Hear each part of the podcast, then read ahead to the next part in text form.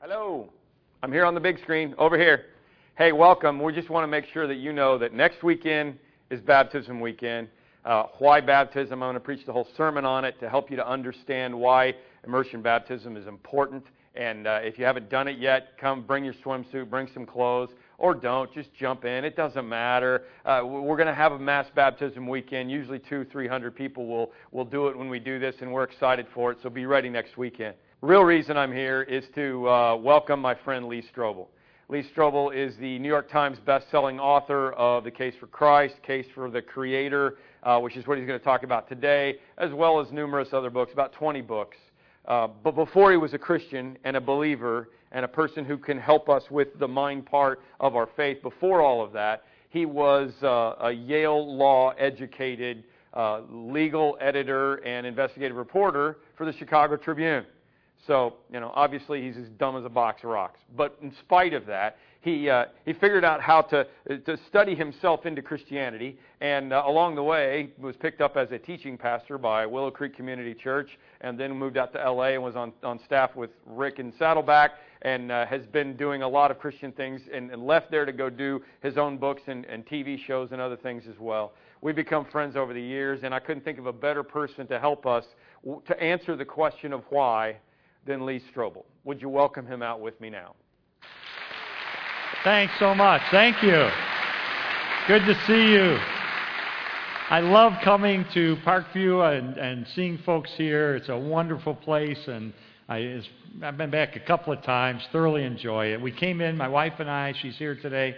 Uh, we came in from Denver, and we moved to Denver uh, about four years ago. And the greatest thing about living in Denver is we no longer have to live in Chicago. And I say that lovingly because I love Chicago. I grew up in Chicago. I think Chicago may very well be the greatest city in the world. Uh, but the advantage of moving away and living somewhere else is I no longer have to be a fan of the Chicago Cubs. So I am liberated. I am free at last. You know, my grandfather came over to this country, uh, to Chicago, in 1915 or so, and lived his whole life waiting for a World Series championship. My dad lived his whole life. You know, I'm in my 60s. I've lived most of my life. My son's like 35. He's been waiting. They have broken so many hearts. Uh, in fact, do you know what Jesus said to the Chicago Cubs? He said, Don't do anything till I get back. And that's, you know, they may not play good baseball, but they're obedient, and there's something to be said about that. I mean, you got to give them that anyway. So it's great to be here and to uh, to talk about uh, you know the why series. You know why science, and uh, I want to go back to the point where um, I was an atheist for most of my life. Um, I thought that God didn't create people, but people created God. Why? Because they were afraid of death. And so they came up with this idea of God and an afterlife in heaven to kind of, you know, make themselves feel better when they die. That's what I thought.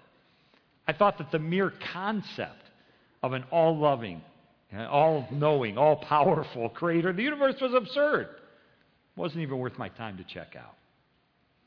Now, granted, I tend to be a skeptical person. Now, my background's in journalism and law, so you can imagine you put those two things together. We're kind of a jerk, skeptic. I was legal editor of the Chicago Tribune, and, and we used to pride ourselves on our skepticism. You know, we didn't want to accept anybody's word at face value. We always tried to get at least two sources to confirm a fact before we print it in the newspaper. So we actually had a sign in our newsroom that said, if your mother says she loves you, check it out. How do you know? Maybe she's lying. Got any proof? Got anything to back it up? Any data? Any evidence about that? You know? That's the kind of skepticism we had. And you want that, don't you? From journalists? You want skeptical journalists. That's a good thing. But for me, it, it, it kind of morphed into cynicism. And it spilled over into my spiritual perspective. Now, my wife was agnostic. She didn't know what to think about God or Jesus or anything. And so one day we moved into a condo in Arlington Heights. And the woman downstairs was a Christian. And she Linda, became best friends with my wife, Leslie. And it was very natural in the course of their friendship for Linda to talk about Jesus to Leslie because Jesus was such a part of, of Linda's life. And Leslie wasn't hostile toward this stuff. Nobody had ever told her this stuff before. So she asked questions. She went to church with her. She checked it out. And, and finally, one day she came up to me. And she said, Lee, I, I made a big decision. I said, What? She said, I've decided to become a follower of Jesus. And I thought, Oh no. You know, for an atheist, this is like the worst news you can get, you know. I thought she was going to turn into some holy roller or something. Yeah, I, so this isn't what I signed up for. This was not part of the original deal. So honestly, first word that went through my mind was divorce. I was going to, I was going to walk out. But I stuck around, and what really uh, amazed me, shocked me, was in the following months, I began to see positive changes in her character and in her values and the way she related to me and the children. And it was winsome and it was attractive. And so finally, one Sunday morning, I'm sleeping off a hangover and, and she's getting ready to go to church. And, and she said, uh, Lee, why don't you come to church with me today? And I thought, you know what? I'm going to go. Get around this cult, you know, that she's involved in. So I go to this church, meeting about a mile from my house in a movie theater. And the pastor gets up to preach. And he's a young guy. I don't even think he was shaven yet. Uh, his name was Bill Hybels. And he gave a talk called Basic Christianity. And I remember sitting there as a skeptic, and it, and it, was like he just kept knocking down my misconceptions about the Christian faith. And I remember walking out that day saying two things. Number one, I was still an atheist. He did not convince me that day that God exists. But number two, I realized if this stuff is true, this has huge implications for my life. You know, duh. So I decided to take my legal training and journalism training and investigate is there any credibility to Christianity or any other world religion? And so I launched on what turned out to be a nearly two year investigation of the evidence. Now, a lot of that investigation I talked about previously when I was here, and there's probably tapes around if you want to listen to that, where I talked about the evidence of Jesus. How do we know he lived? How do we know he claimed to be the Son of God? How do we know he rose from the dead? And, and that was a very important part of my journey. But the other part involved science. Because I thought that science kind of explained everything away. That God was out of a job. You don't need God because science explains everything. That's what I thought. In fact, I would have totally agreed with a editorial uh, guest column that was written in USA Today not long ago by a guy named Dr. Jerry Coyne. Dr. Coyne is a professor at University of Chicago in ecology and evolution. And this is what he wrote. He said, Science and faith are fundamentally incompatible, and that science helps religion only by disproving its claims. I would have totally agreed with that back then. But I decided I'm going to check it out myself. And I'm going to, I'm going to be like a, an umpire in a baseball game. I'm going to try to call a ball a ball and a strike a strike and just let the score be whatever it is in the end. In other words, I was going to pursue the evidence of science wherever it took me, even if it took me to a very uncomfortable conclusion, which it did.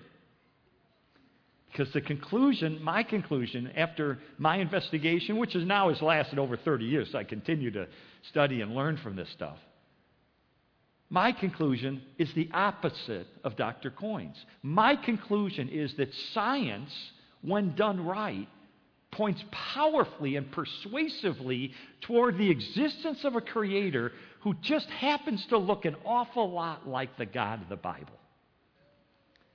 I mean, my conclusion is the Bible is telling us the truth in Psalm 102, verse 25, when it says, In the beginning, you, God, laid the foundations of the earth, and the heavens are the work of your hands. Now, what, what is the scientific evidence that points toward the existence of a creator? Well, there have been a series of scientific discoveries just over the last 50 years or so that have I think, revolutionized the question of whether science points in the direction of a creator or away from a creator. And we're seeing more and more scientists conclude that the evidence is pointing in the direction of a creator. And there's a lot of areas of science we could talk about, but I'm just going to focus today on three of them. The first one is cosmology. Sounds like a big word. All it means is the study of the origin of the universe. How does the origin of the universe point toward the existence of a God? Well, for centuries, scientists would have said, and did say, that the universe is eternal. It's always existed, it's always been here.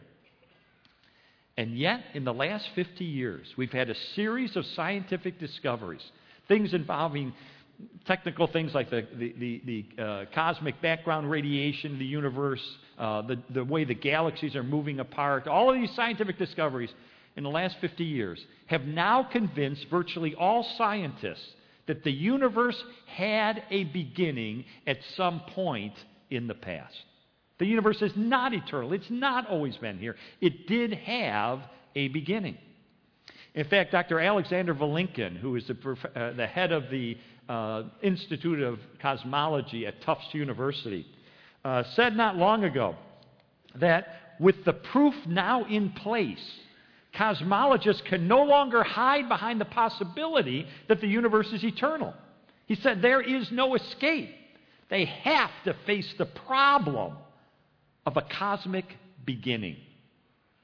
Well, why is it a problem that the universe had a beginning? Why is that a problem? It's only a problem for people like I was as atheists. Because if the universe did have a beginning, it has huge implications for the existence of God, and here's why. Back in the Middle Ages, there was a Muslim philosopher, and he came up with an argument for the existence of God based on the beginning of the universe. Now, back then, people thought the universe was eternal, and so nobody paid much attention to this guy. More recently, now that we know that science tells us the universe did have a beginning, his argument for the existence of God has taken on new power, and it's been popularized by Dr. William Lane Craig, a brilliant uh, uh, guy who's got two earned PhDs and, and um, has written books on this topic and debated cosmologists and physics on this topic. So here is the argument for the existence of God from cosmology. It's very simple. Number one, whatever begins to exist has a cause. Can you think of anything that begins to exist that doesn't have a cause behind it? Even the most famous skeptic in history, David Hume, said, I never asserted so absurd a proposition as that something might arise without a cause. So, whatever begins to exist has a cause. We now know from scientific discoveries the universe began to exist. Therefore, the universe must have a cause. Well, now, what kind of a cause can bring a universe into existence? What, what characteristics must this cause have to be able to do this? Well, first of all, this must be uncaused himself because you can't have an infinite regress of causes. So it must be an uncaused cause. It must be immaterial or spirit because it existed before the material world even existed. It must be eternal because it created time when the universe began. That's when time began. So it has existed before then, it existed eternally. It must be incredibly powerful to bring this entire universe into existence, don't you think? Must be amazingly smart because of the way this universe is so perfectly balanced and fine tuned. He must have a personal will because he had to make the decision to create. And the scientific principle of Occam's razor tells us there would probably just be one creator. So now you put all this together. What do we have? We have an uncaused, immaterial or spirit, eternal, smart, powerful, personal, one of a kind creator. Friends, that is a pretty good starting point as a description of the God of the Bible. That's why cosmology is seen as one of the most powerful arguments that a creator exists. That science doesn't point away from God, it points toward the existence of God. In fact, one of the individual um, uh, scientists won the Nobel Prize because he helped discover some of the evidence for the origin of the universe, uh, Dr. Arno Penzias.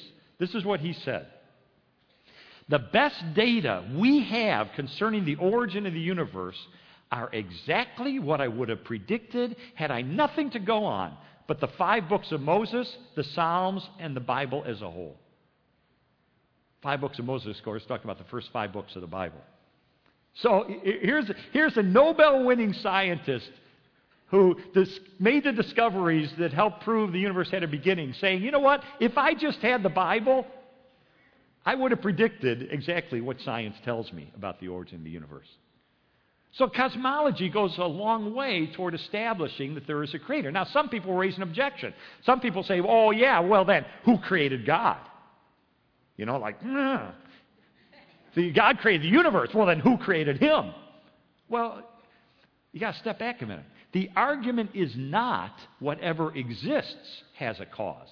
The argument is whatever begins to exist has a cause.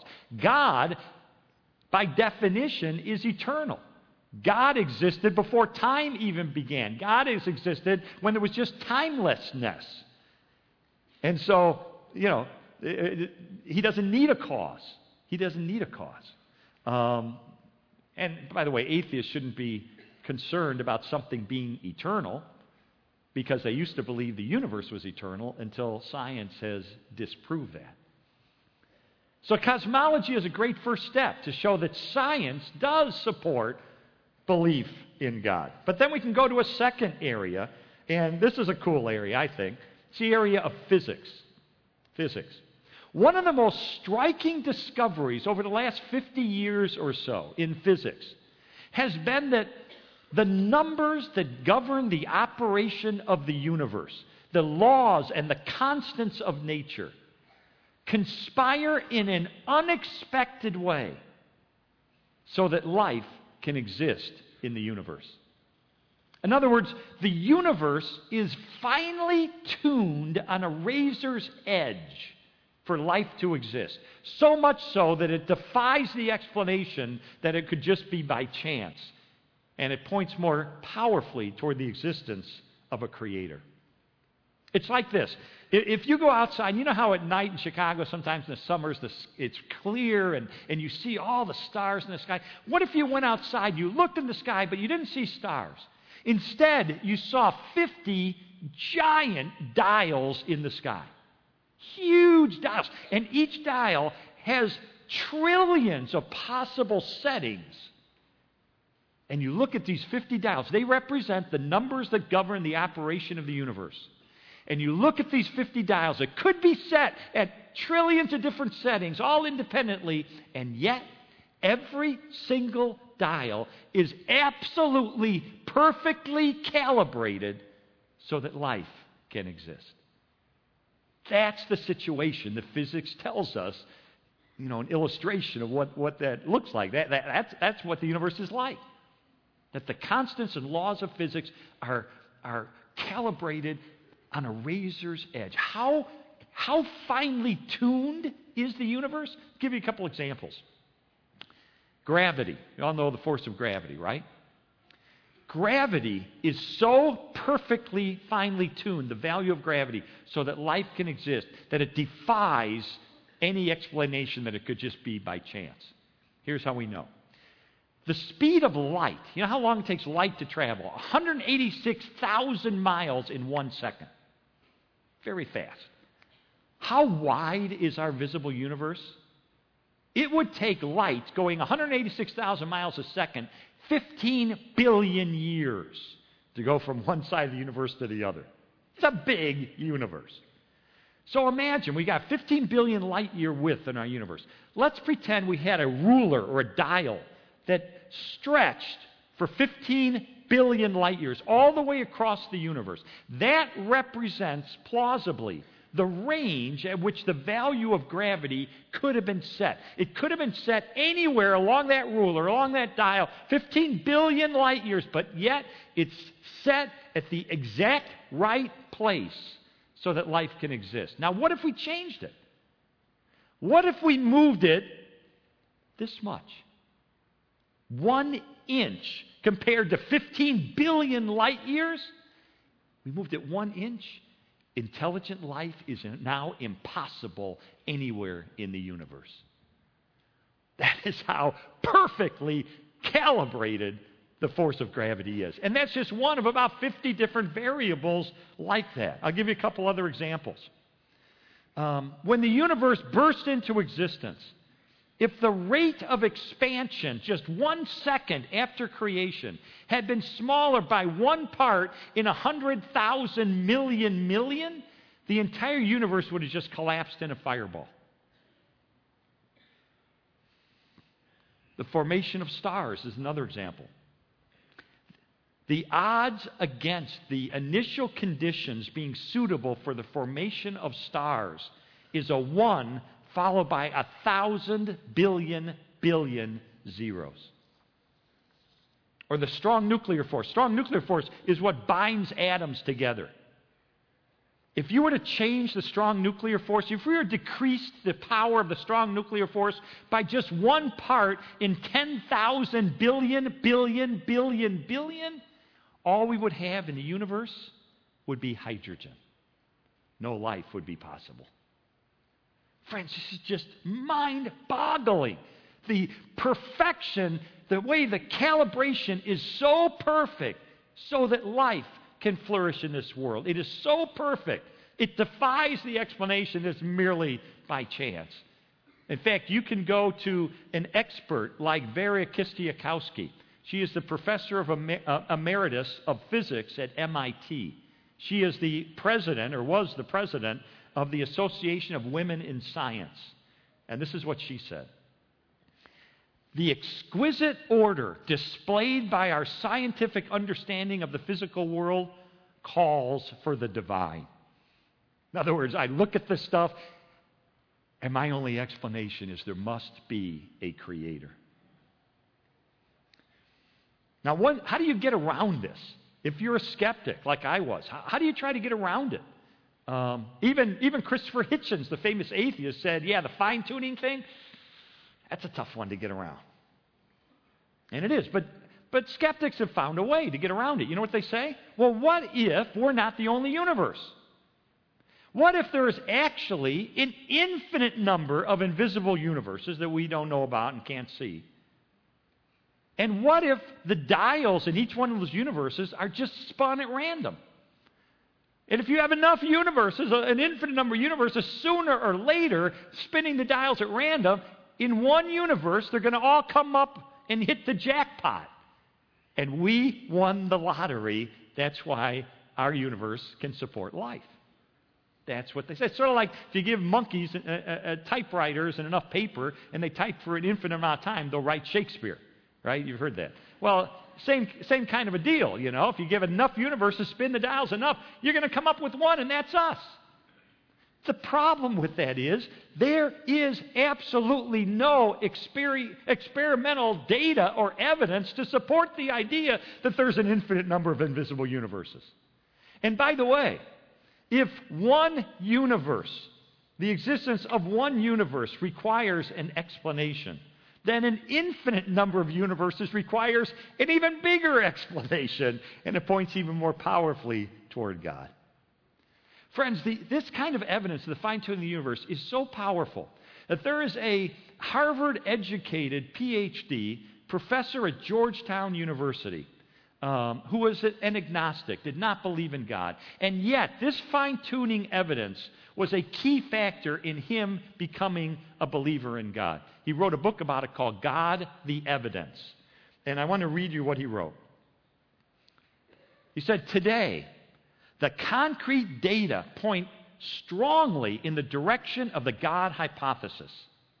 Those who wish to oppose it have no testable theory to marshal, only speculations about unseen universes spun from fertile imaginations. Ironically, he said, the picture of the universe given to us by the most advanced science is closer in spirit to the vision presented in the book of Genesis than anything offered by science since Copernicus.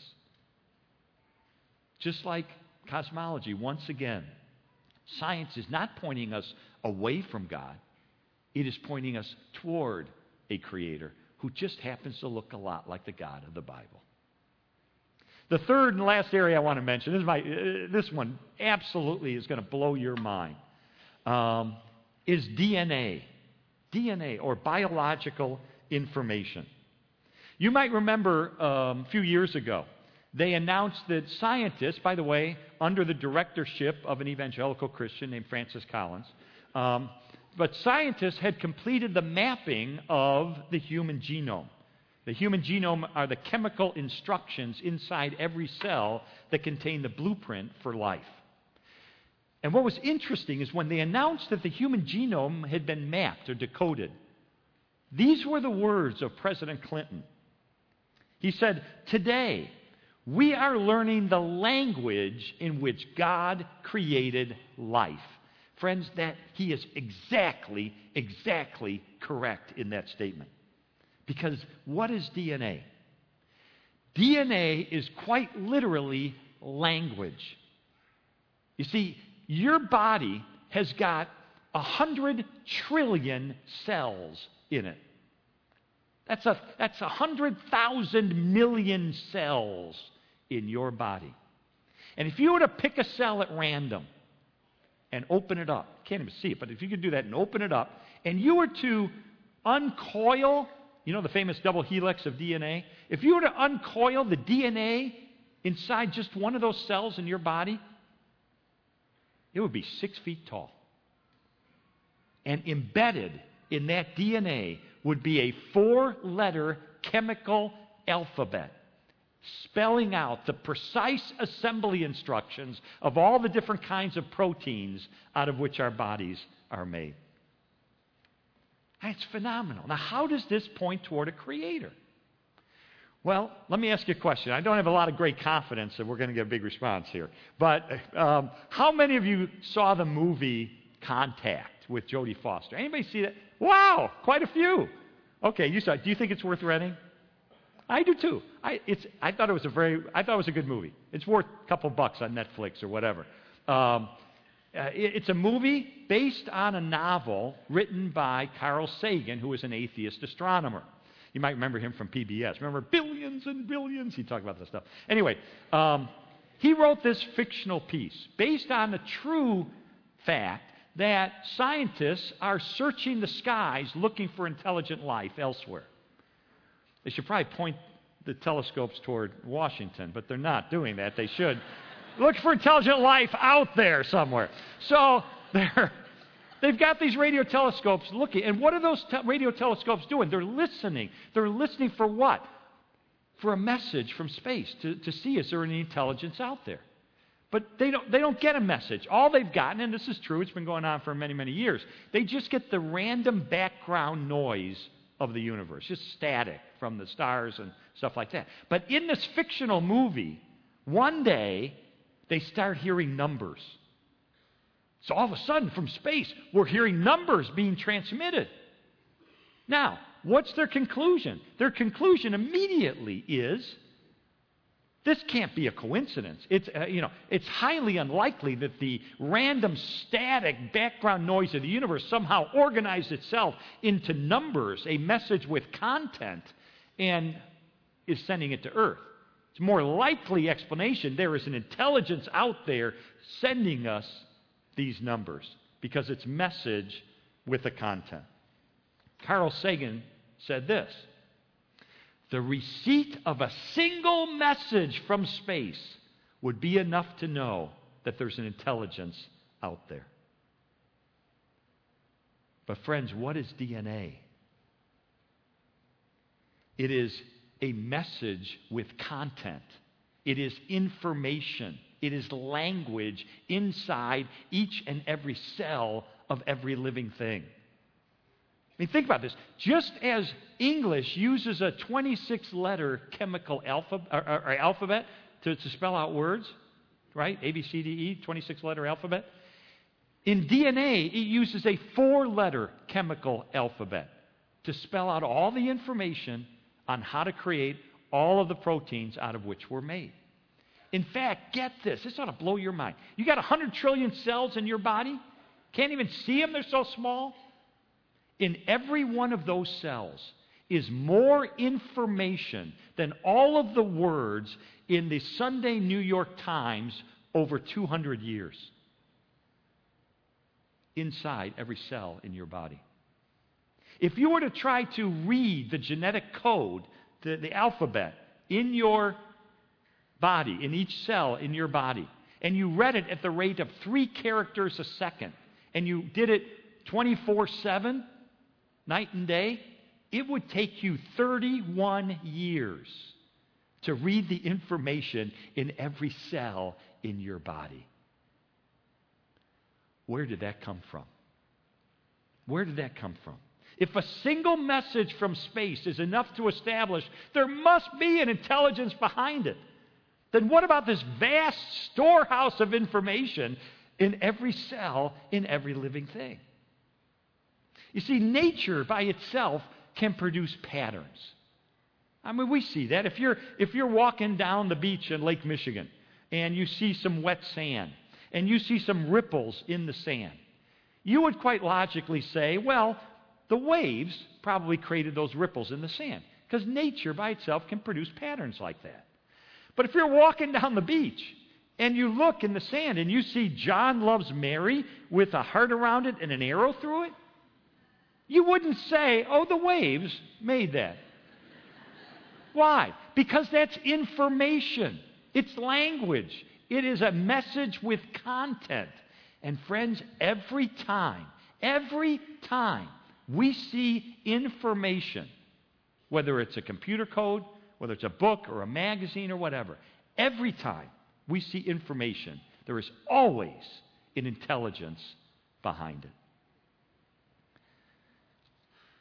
King David said this a long, long time ago in Psalm 139. He said, For you, God, created my inmost being. You knit me together in my mother's womb. I praise you because I am fearfully and wonderfully made. Your works are wonderful. I know that full well.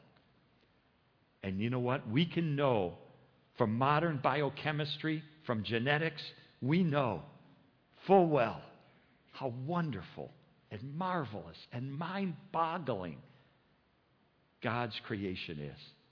In fact, one of my friends is one of the greatest scientists in America. He, um, uh, he's a, what's called a nanoscientist. So he, he builds molecular machines for a living. Uh, he's a PhD. He's a professor at Rice University. His name is James Tour.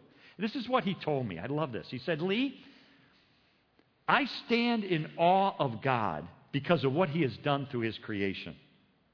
Only a rookie who knows nothing about science would say that science takes away from faith. He said, if you really study science, it will bring you closer to God. Why science? Because science points us toward our Creator. And with these series of discoveries over the last 50 years, more and more scientists are coming to the conclusion that there must be a creator behind it. One of my favorite examples of this, and this relates to this DNA stuff I just told you about, was Dr. Dean Kenyon. PhD, professor of cellular and um, um, molecular biochemistry at uh, San Francisco State College.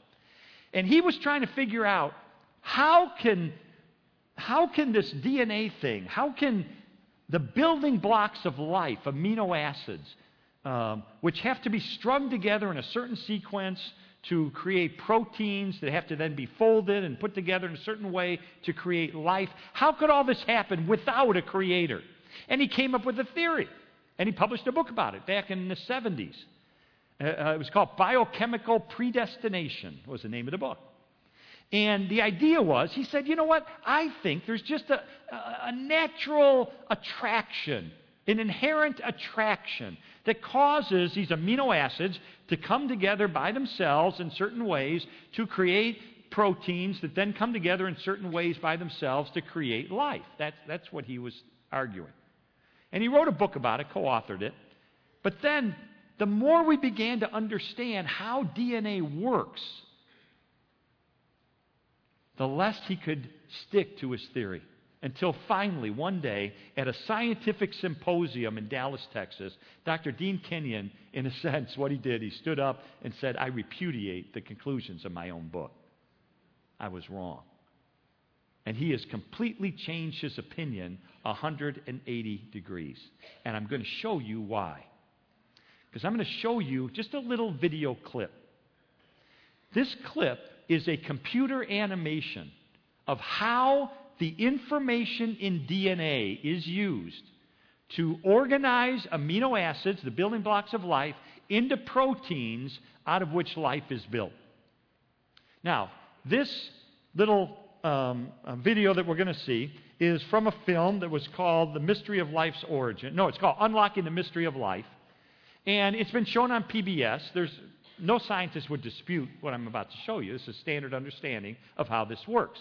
But as you watch it, I want you to ask yourself this question Does this look like a process that is the product of, you know, random processes over time, the natural selection acting on random variation? Is this something that could have come into existence by itself? Or does this process look like something that had an intelligence behind it? And then after you see this animation, Dr. Kenyon is going to come on the screen and tell you what he now believes based on the most current scientific understanding. So, again, what you're going to see is how cells will take the DNA, the information on, is going to take amino acids and put them in the right sequence, the right order, in order to create proteins, which is then folded and put in the right way so that life can exist. So, this is going to blow your minds. You ready? Okay, here it comes. This amazing? It's absolutely my God. And I think Dr. Kenyon is right. The more we peer through microscopes at the, the workings at the cellular level, the more we look through telescopes and we look at cosmology and physics, the more the evidence of science points powerfully and persuasively toward the existence of a creator who just happens to look a lot like the God of the Bible. And so the last question I want to raise is well, then, why did he do it? Why did God go through the trouble? Why did he explode this universe into existence? Why did he fine tune it so we could be sitting right here today, flourishing this planet? Why did he do it? Why, why does he, in a sense, sign his signature to every cell in our body? Why does he do it? He does it because God is love. And God has existed since eternity past as God the Father, God the Son, God the Holy Spirit in perfect love. And when God decided, I want to create humankind, He wants us to experience the greatest value in the universe, which is the value of love. To love each other, to love Him, and to be loved by Him. And yet, in order for us to love, He had to give us free will to either love or not to love. And we have turned our backs on God from the beginning. We've sinned, we've fallen short. God is perfect, God is pure, God is holy. We're not. And it's created a distance between us and God. But God said, I don't want this. I made you to be loved by me and you to love me, to be in perfect harmony. And so He sent His Son, Jesus Christ, to pay the penalty that we deserved for the sin that we've committed so that we could be forgiven. And so we can be united with God in this world and in the world to come. Do you know the Creator? Have you met Him? Do you want to? Mean, this God, so powerful, He created a universe so loving that He crafted an environment for you to flourish in. This God is saying, I love you. I want to, you and I to have a relationship forever. Do you want to know? Because you can. You can. Let's just close our eyes and bow our heads. I just want to end with this. If you want to meet this Creator and know Him personally forever, then just in your heart, just say, God, I am blown away by your power and majesty, but also by your love. And I confess to you my sin the wrongs that I've done that have separated me from you, I confess that. And I want to turn from that. And I want to receive this free gift of forgiveness and eternal life. that your son purchased for me when he died for me on the cross. Thank you for loving me so much that you sent your son on a mission to die so that we could be united in this world and in heaven forever. God, help me to live the kind of life that you want me to live because from this moment on, I am yours. And now, Father, for those that took that step today, we celebrate that. We know from Luke 15 that a party breaks out in heaven anytime anybody repents and receives forgiveness through your Son, Jesus Christ. So we celebrate that. We thank you for this church that spreads your message of love and hope and majesty and grace far and wide. In Jesus' name, amen.